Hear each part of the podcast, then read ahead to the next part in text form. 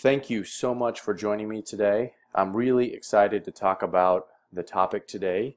And what specifically we're going to be talking about is nine thyroid supplements that every hypothyroid patient should consider using. And this is based off of scientific studies that I'm going to be talking about today and linked to in this blog post. Um, but also, and probably more importantly, is the experience that I have have in treating hundreds of hypothyroid patients. So I've noticed some trends in these patient in this patient population, and I want to share all of these things with you. Uh, if you don't know me, I'm Dr. Childs. Here's a picture of me, and what you're looking at is uh, a, a screenshot of my blog and a blog post. So if you want to to get further information, I will provide you with a link to this specific post so that you can look at the figures and the other things that I'm going to be talking about. All right, so let's just jump right in here. And I want to start with this. Do supplements actually help thyroid function? And it's a, it's a good question to ask. Um, and the answer is definitely yes, they can. Not always, but they absolutely can help. And, and there's a couple approaches to this that I, that I want to talk about. Um, and, and I want to mention this because there's a lot of articles out there that will say, you know, and specifically I'm looking at one right here, five reasons you should never take a thyroid supplement. And you know that, I think that's bad advice in general. I, I don't think it's a good idea to say that everyone should take this supplement or everyone should take that supplement, but to to put out a statement that says nobody should take them ever, I, th I think is is the wrong way to look up, look at this. Um, I think uh, a better approach, and I'm going to talk about that a little bit later, is is to look at what your body needs, what your body is deficient in, and then replacing those specific deficiencies. Okay, and you can do this by looking at your blood work and by looking at other factors that, that pop up, symptoms, etc. And if you go about it in that way, you can have the, the patient will often experience profound results. All right, so let's jump into the nine thyroid supplements that, that I generally recommend patients at least look into. Um, but before I do that, I want to talk about this image here, which shows different factors that affect thyroid function. And you can look at this in more detail, but I show this to, to say that there are at least 13 different nutrients required in thyroid production, thyroid conversion, and cellular receptor sensitivity. Okay, so that means that there are 13 potential steps in your body that you could be um, deficient in, which would reduce the amount the amount that your thyroid actually functions all right and so the specific ones I want to I'm not going to talk about all of these but I want to go over them so I provide a list right here and I'm just going to verbalize them right now. Uh, tyrosine iron iodine zinc selenium vitamin E vitamin B2 vitamin B3 vitamin B6 vitamin C and vitamin D. All required for thyroid production and thyroid conversion. And then on the other side um, you oh, well, sorry, those are kind of involved in everything, but specifically, I also want to point out that zinc and vitamin E or vitamin A are also involved in sensitizing the receptor so that thyroid hormone can get into the cell. All right, and so one of the approaches that I see a lot of a lot of supplement providers or supplement companies take is they say, okay, well, if you look at all of these different nutrients, why don't we just jam pack every single one of these into a supplement and then give it to patients and call it, you know, thyroid boost or whatever you want to want to call it. And that's what a lot of thyroid supplements um, look like nowadays. But that that's definitely the wrong approach to take because it doesn't it doesn't target what your body needs, and that's why a lot of these supplements get uh, a bad reputation. Right? They're not they're not in high enough doses, and they're not the right amounts, and they're not in the right forms. And because of all of these reasons, they're they're really just less effective. Um, so let let's talk about the nine deficiencies that I see and, and most often in hypothyroid patients, what symptoms to look out for so you know you may need them, and then how to look and determine it with your blood work or your symptoms if you actually need uh, to supplement with these things. So the first one I want to talk about is vitamin B12. Uh, this is this is a really big one. There's a reason I put it number one. Um, based on studies, as many as 40% of patients with hypothyroidism are also B12 deficient. All right, so that's a huge number. Statistically speaking, that's like, you know, four out of 10 of you guys listening right now probably have a B12 deficiency. And that's important because it can be tricky to, to find out if you fall into that category. And I'll talk about the specific ways to diagnose it if you do, but it's worth mentioning that usually serum B12 levels are not a great indicator. So your serum B12 levels can be normal, um, but that doesn't mean that your cells are getting enough of that B12. So how do you know if you're B12 deficient? Well, I'm going to talk about the labs in a minute. But some of the symptoms worth mentioning here um, include fatigue, shortness of breath, uh, anemia, obviously a big one, um, neurological changes, which can even mimic dementia. That's how powerful this nutrient can be. Um, and then difficulty with concentration or brain fog. And, and I want to point out here that you can see the parallel in some of these symptoms with hypothyroidism, right? So you can get brain fog and confusion with hypothyroidism, but you can also get those symptoms with vitamin B12 deficiency. So it can put you in the situation where you may replace your the the amount of thyroid you may replace your uh, the amount of thyroid hormone you're deficient in with natural desiccated thyroid or T3 or T4, but still have some symptoms, and that's not because you don't have enough thyroid hormone necessarily. It could be that you didn't really treat the nutrient deficiency that exists already. So that's that's why this stuff is so important. Um, hypothyroidism can cause a deficiency, but simply replacing the thyroid hormone that you're deficient in doesn't replace that specific nutrient deficiency. Okay, so um, let's let's talk about how to tell if you actually need vitamin B12. Um, there's three. Well, there's there's more than three, but these are the three easiest ways that you can kind of look into it. First, you can check the serum B12 level, um, which is pretty easy, and most doctors don't have a problem ordering. Um, they won't give you grief if you ask for it.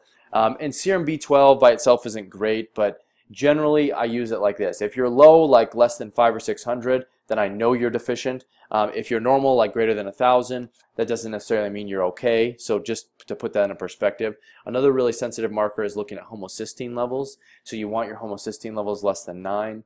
Um, frequently, what I'll see is a, a serum B12 in the 3, 4, 500 range, a homocysteine in the 13, 14 range, and then MCV, um, you know, in the 96, 97 range. That's a patient who definitely needs uh, vitamin B12. And, and it's worth, you know, I'll talk about MCV for just a second here. It stands for mean corpuscular volume. And essentially what it is, is it's the, um, it's a representation of the size of your red blood cells, okay?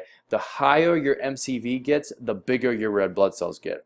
And you might think, oh, well, that's great, you know, but it, actually isn't. It's because of, um, it's because of what vitamin B12 does in the red blood cell. Um, and so as they get bigger, they're, they're not as quite as functional as they used to be, uh, which is why vitamin B12 deficiency can actually lead to anemia. All right, and MCV is one of those markers. So I use kind of 92 as my cutoff. It, your, your MCV should be less than uh, 92. Greater than 92 is definitely a problem, either folic acid or B12, because only a handful of things actually cause a high MCV. So what I'll do is I'll use all three of these sort of in tandem with one another to determine uh, if a patient actually needs B12. Here I've included a serum level of B12, so you can see this is from one of my patients. This is the vitamin B12, this is their result, and this is the reference range. So this person's result was 616, and the reference range was 211 to 911.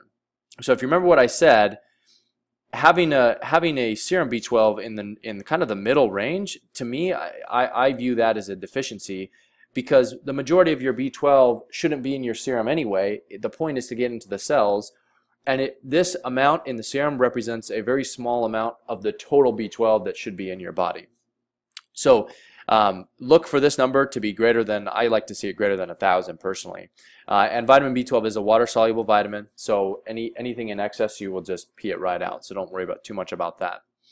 Um, another important note when it comes to B12 is how you take it. All right, so I generally recommend in any hypothyroid patient or Hashimoto's patient vitamin B12 injections.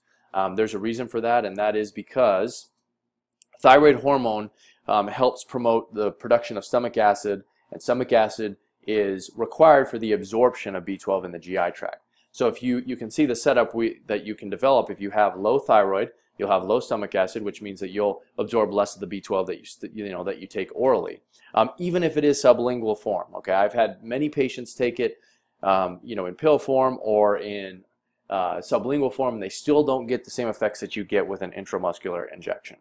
So it's definitely worth noting that uh, if you're going to take B12, I would recommend uh, at, at minimum sublingual uh, route, but preferably um, intramuscular or IM injection. And if you do that, you'll want to get methylcobalamin, not cyanocobalamin. So make sure you go into the right place and make sure they're giving you the right stuff, um, especially if you have methylation issues. So generally the dose that I recommend is 1 to 5,000 micrograms, um, pre preferably in sublingual form if you do that route. If you do B12, uh, then you'll need, uh, I generally do 5,000 mics uh, every seven days or so. Um, I, I, personally, I do I do more than that, but that's, you know, I, I, have, I have a better understanding of my own body. Um, so that, that I just know that's what works for me. So you can do more, but I wouldn't recommend doing that unless you know you're being supervised by a physician. You can see the recommended brand that I use here just by clicking there. Um, so that that's B12 kind of in a nutshell. I know it's a lot, but it is really really important. Uh, number two is adrenal support, and I know you guys are pretty familiar with adrenal fatigue and adrenal related issues, especially in hypothyroidism. What I want to point out here is uh, the adrenals and the thyroid gland are linked together.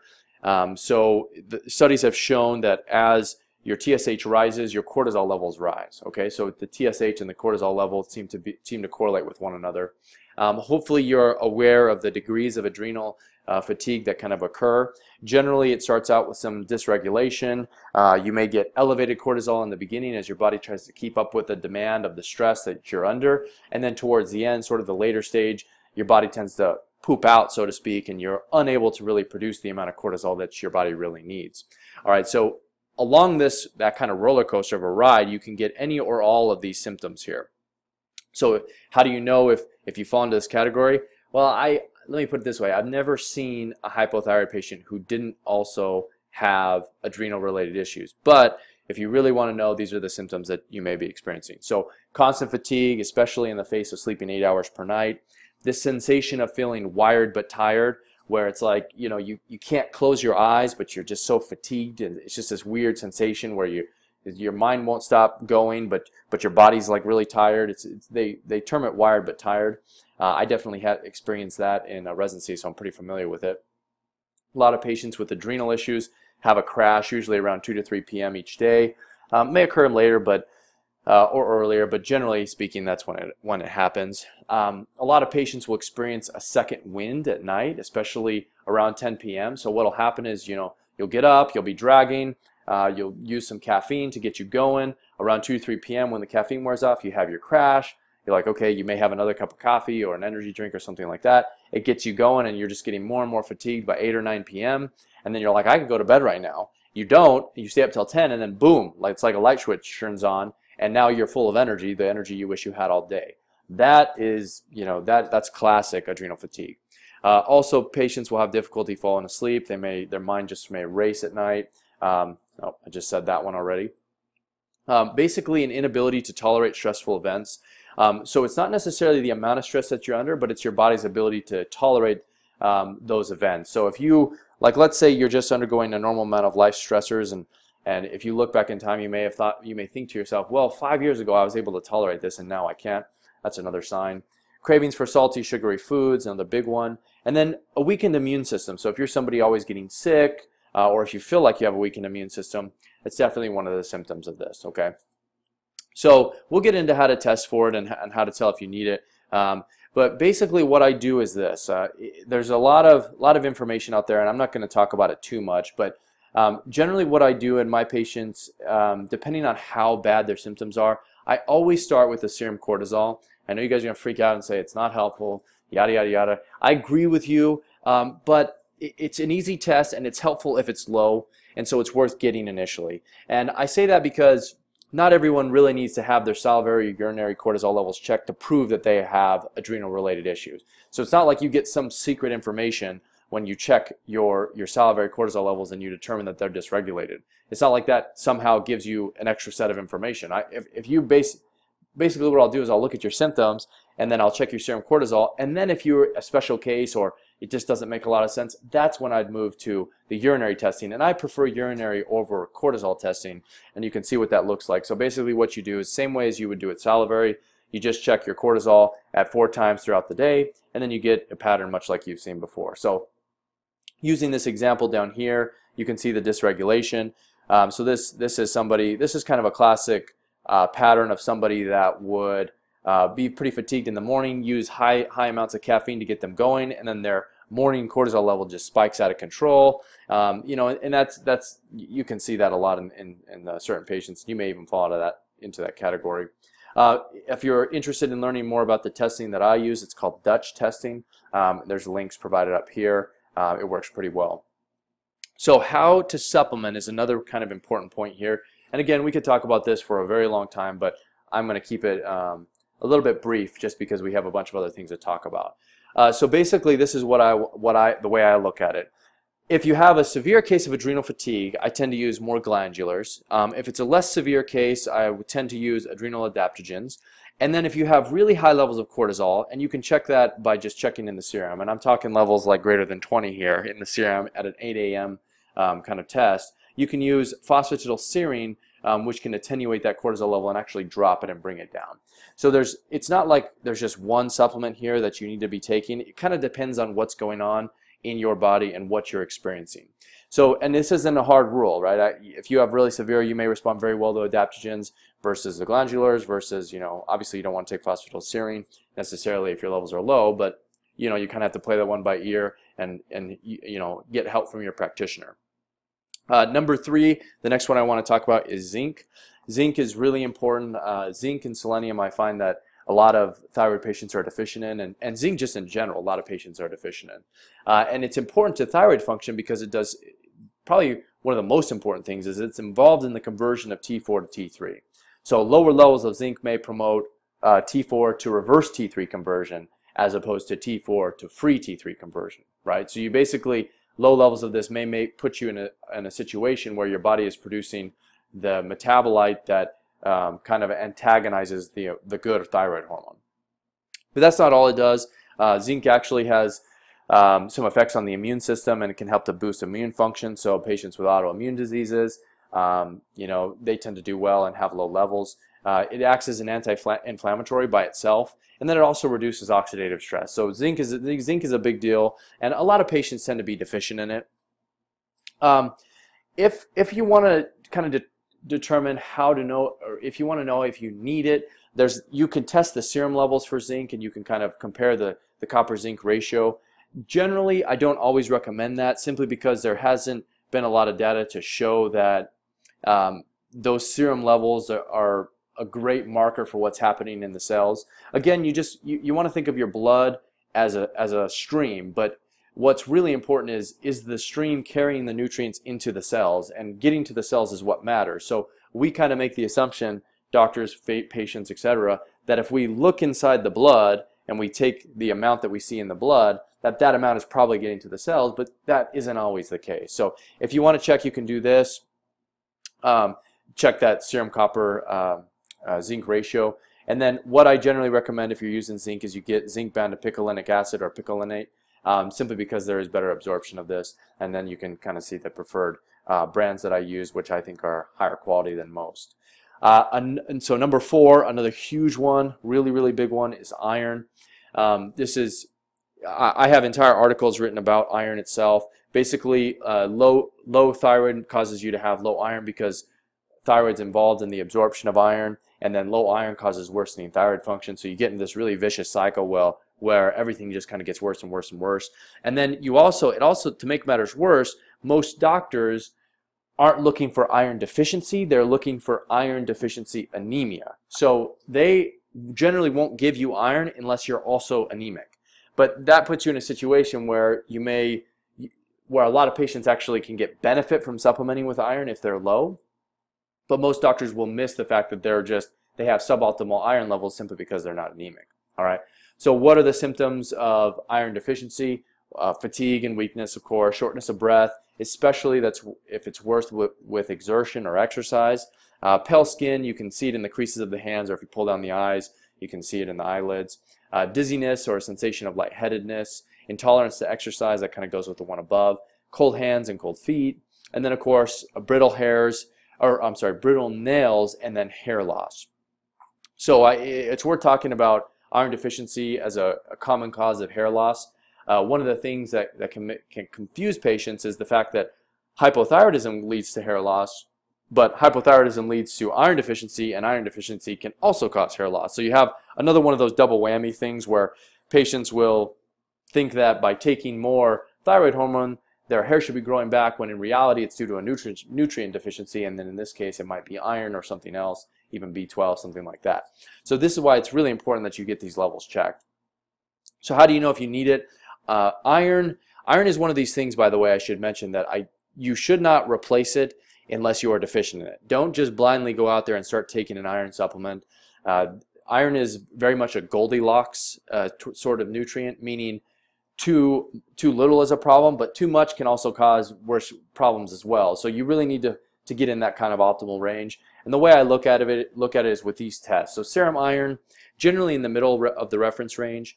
Uh, ferritin, I like to see people in the 70 to 80 range, um, but you got to be careful for, for, for ferritin because it's also an acute phase reactant. All right, which means that in certain states of inflammation, ferritin levels will spike up. So patients may have low serum iron, low percent or, or normal percent SAT, um, normal TIBC, and they may, but a high ferritin, and that doesn't necessarily mean that um, that their that their iron stores are okay. It may just be secondary to some other issue.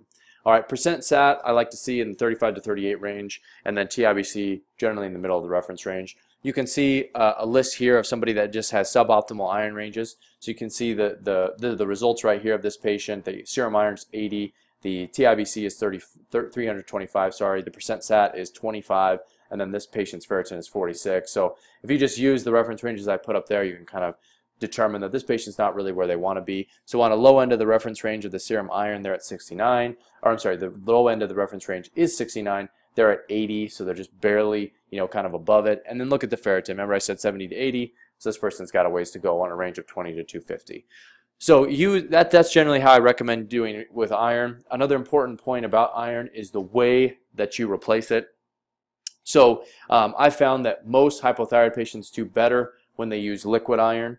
Um, and you want to make sure that you take it with some sort of vitamin C. Nowadays, most liquid irons have vitamin C built into it.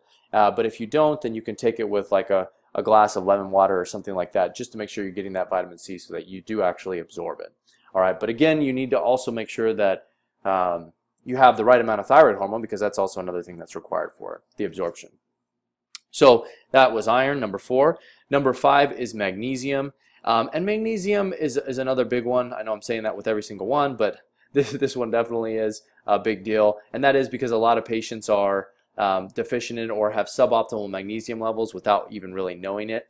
Um, another issue is that when you have hypothyroidism or hyperthyroidism or any of the thyroid dysregulated states, that affects your the excretion in the kidneys, um, uh, the excretion of magnesium in the kidneys. So basically what will happen is you can pee out more, you can hold on to less, or you can hold on to more. Just kind of, kind of depends on what's going on um, in your body at the time. Um, it's also worth mentioning that magnesium is, is a very powerful uh, supplement, um, especially in the hospital. It's used uh, for certain arrhythmias, um, and so it has a lot of value. It's also used uh, intravenously in, in patients who have premature labor, and it can kind of halt the contractions and slow them down. So I'm not messing around when I say that, uh, or I'm not joking when I say that it, it's a pretty powerful nutrient. So what are the symptoms of magnesium deficiency that you may have? So muscle cramps or eye twitches, very, very common. Any sort of cramp, until proven otherwise, I generally would consider as a magnesium deficiency. Uh, patients may get anxiety or agitation. They may get restless leg syndrome. Uh, they may have REM sleep disorder, disorders or disturbances. They can have issues with nail growth. Uh, and then there's a bunch of other symptoms that you can see, but those are generally the ones that I find to be the most common. Of course, you can get arrhythmias and all sorts of other things, but that's generally less common if you just have suboptimal levels. If you have very, very low levels, that's more common. Um, this is another one that can be a little bit tricky uh, to test what your levels are. Most well, a lot, of, a lot of doctors generally will order serum magnesium levels, and so if you're doing that, then I generally recommend it. It's it's higher than 2.2, so you can use that as kind of a titration, or you can use that as kind of a, your the goal that you want to reach or get above if you're if you're supplementing with it. And you can also check um, RBC magnesium, which should be in the upper 50% of the reference range. Uh, most patients will say, well, serum magnesium, or well, some some some doctors and some patients will are kind of all on board with this RBC magnesium. There's some studies that show that um, in states like hypothyroidism, the RBC magnesium still isn't that accurate. So it's another one of those things where um, if you have the symptoms, you fall into the categories, it's generally worth, I think, a trial supplementation. You know, as opposed to something like iron, which you really don't want to supplement with unless you are truly deficient. Dosing can range from 100 to 200 milligrams, all the way up to 2,000 milligrams per day. Um, and then the other thing that can be confusing about magnesium is there's a whole bunch of different types of magnesium. So I, I kind of put the three most important here, magnesium glycinate, magnesium citrate, and then magnesium threonate. So the way that I'll generally look at this is magnesium glycinate should be used, especially if you have hypothyroidism or low serum levels of magnesium, as evidenced by those lab tests we talked about. Magnesium citrate is generally a form that I recommend patients with constipation have, which obviously a lot of hypothyroid patients also have.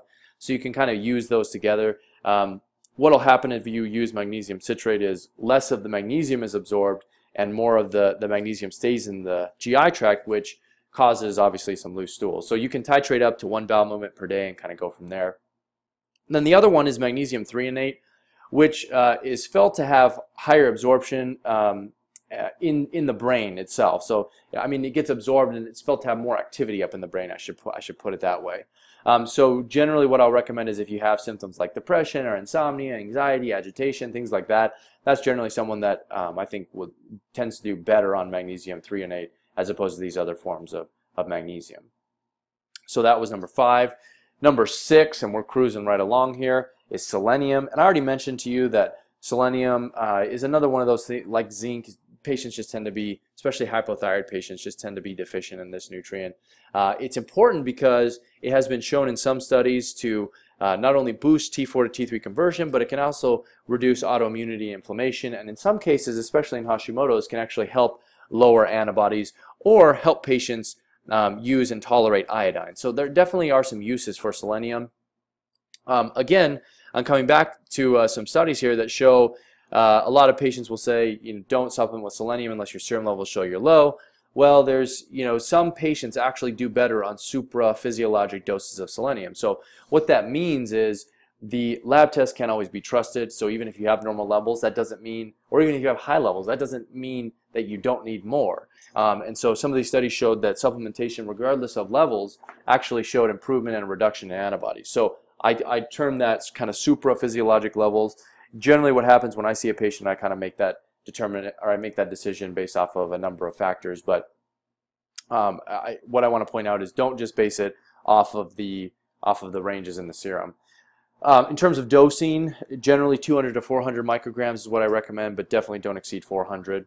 Um, and then you can kind of see the, the recommended brand that I, I use, which is a, a selenium methionine, so selenium bound to methionine.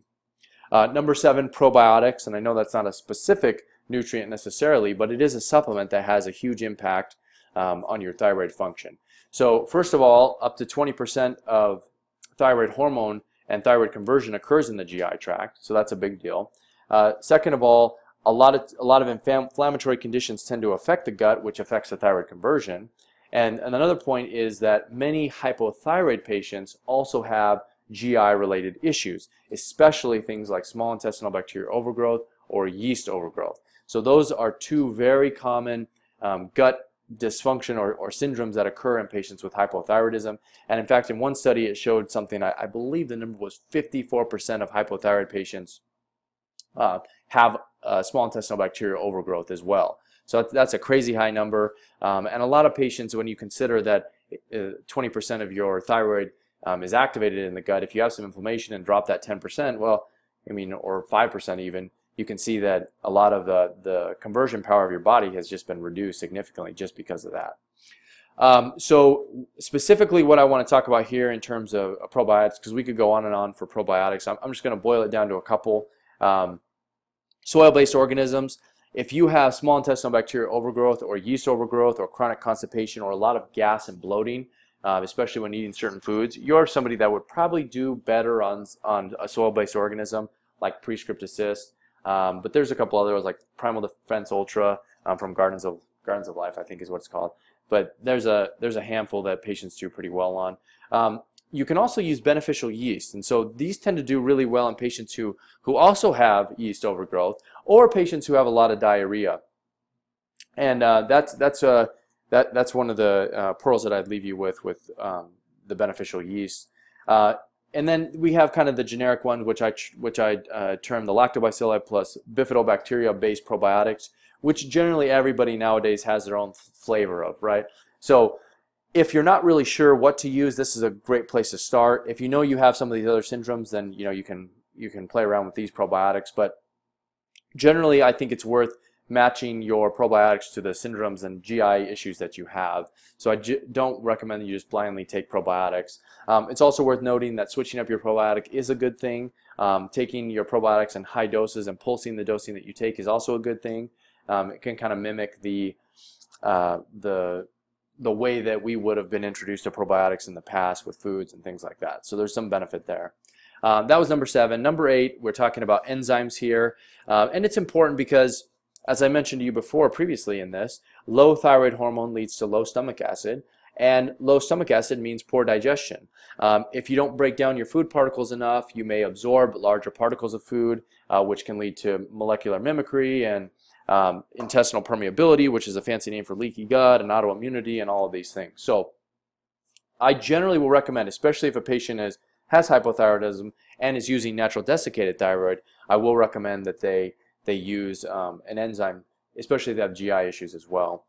So you can, you can use trials. Um, I'll have patients that use them with every meal, but I also recommend using them in between meals. And the reason for that is the absorption of some of these enzymes into the, into the body can actually help break down immune complexes and reduce the autoimmunity in certain patients. So it, there's an added benefit of taking it both with meals and in between meals. I don't see a lot of patients or a lot, don't see a lot of providers and, and patients talking about that, but definitely uh, um, worth uh, mentioning there. Um, generally one to two capsules per day with meals and in between meals. And then you can kind of see there's a lot of different types um, ranging, you know, in terms of enzymes that you can choose from, but I have some of my favorites that I just seem to work well. Uh, iodine, so that was number eight. This is number nine, iodine. Another really big one. Obviously, this one gets, this one has a lot of controversy surrounding it, but I did want to include it. Um, basically, uh, this is what I'm going to talk about with iodine. So if you look at this periodic table of elements, uh, that's what iodine is. It's right down here. You can see this I. But if you look here, it's got fluorine, um, chlorine, and uh, bromine or bromide. And all of these are on the same sort of uh, table here and same area in the periodic table of elements, which means that they all share similar um, electron shells, which means that they can all kind of compete for each other. And this is important because a lot of patients um, tend to get these other uh, halogens or halides uh, into their body and they can compete with binding for iodine. And the important thing about that is it may appear that your thyroid levels are normal in the serum, but you may have an inactive co thyroid complex because you have you know bromide bound in a place where iodine should be bound and so forth. Um, and so you can see this this type of this thing happening when you give somebody iodine, and now you've outcompeted the bromide and the chloride and the fluoride for binding at the thyroid level, and you displace the bromide or whatever it is, and you can get reactions called bromoderma or bromism. And it's worth mentioning that a lot of these th these two conditions present with symptoms that can look like Hashimoto's or worsening hypothyroidism. But generally, it's just due to a detox reaction. Um, well, I, you call it a detox reaction, you call it whatever you want. But basically, what your body is doing is it's displacing the bromide and then eliminating it through the skin. So you can actually get pustules that look like acne on the face, and it can kind of freak a lot of people out. You can get nausea, vomiting, um, acne, other thyroid symptoms, irritability, etc. And so what I found is a lot of patients who who, uh, when they take iodine, get these symptoms, the first thing they think is, oh my gosh, this is this is from the iodine. It's making my thyroid worse. Yada yada yada. When in reality, it may just be a reaction that you know, for lack of a better word, you're detoxing out that bromide or whatever it is. So it's worth considering that before you do. I'm not going to talk about um, who who should do it or who shouldn't, simply because that that's a we could talk about that for hours. Um, instead, what I want to say is, generally in my patient population, um, and I've treated lots of Hashimoto patients, lots of hypothyroid patients. If you start out low, like in the 200 to 300 microgram range, generally iodine is well tolerated if it's used with selenium. And iodine, out of all those supplements, um, is one that can really boost your thyroid symptoms because it's directly involved in the production of thyroid hormone. So the thyroid molecule T4 and T3 are named that because of the amount of iodine uh, complexes that are on the molecule itself. So it is very, very important. Um, you'll notice that a lot of patients or a lot of people out there will recommend really high doses up in the milligram dosages. And I do use those as well. It just kind of depends on the patient. But a, a really safe way to start is to just use the 200 to 300 microgram doses to start and then go up you know, every two weeks and just kind of see how your body reacts until you get into the, the high doses of iodine like the Lugol solution and, and um, iodoral, etc. So um, that that's basically in a nutshell. I know that was a long, uh, we had a long discussion here, but that that's in a nutshell the most important nutrients that that I see many patients being deficient in in the state of hypothyroidism. And you can, I hope you appreciate that they play together with one another. Hypothyroidism can put your body in a state where you malabsorb certain nutrients um, or perpetuate the deficiency of certain nutrients, and fixing your body or taking thyroid medication isn't enough to solve that problem. Okay, so in the best way to go about this, to recap here, is to look at your labs, look at your blood work, find what your body is deficient in, and then replace those deficiencies specifically with high enough doses that you can replete um, that deficiency in your body and get your cells the amount of nutrients that they need to replace those levels. And that is in that is uh, as opposed to the other method, which is to say, here's a list of all of the things that's involved in thyroid hormone production and conversion and cellular sensitivity. Let's just give you little doses of everything. All right. So if you use this approach, um, I found great success in helping patients. Obviously, this is just a small part of a treatment plan, um, but it is a very important one because you need those nutrients um, to function optimally. So I hope you guys enjoyed this. I know it was a long one, longer than what I generally do. Um, if you want to see this full page and get a list of all the studies I've linked to or referenced in this, um, please feel free. I'll, I'll, provide a link below. Um, this is there. A lot of this uh, is based off experience, but it's also scientific and, and uh, literary based as well. So um, if you have any questions, feel free to leave me a comment uh, either below. Um, if you're listening to us do this on the podcast, you can go to my website and leave a comment. Um, otherwise, I hope you guys enjoyed this, and I'll, I'll talk to you guys later.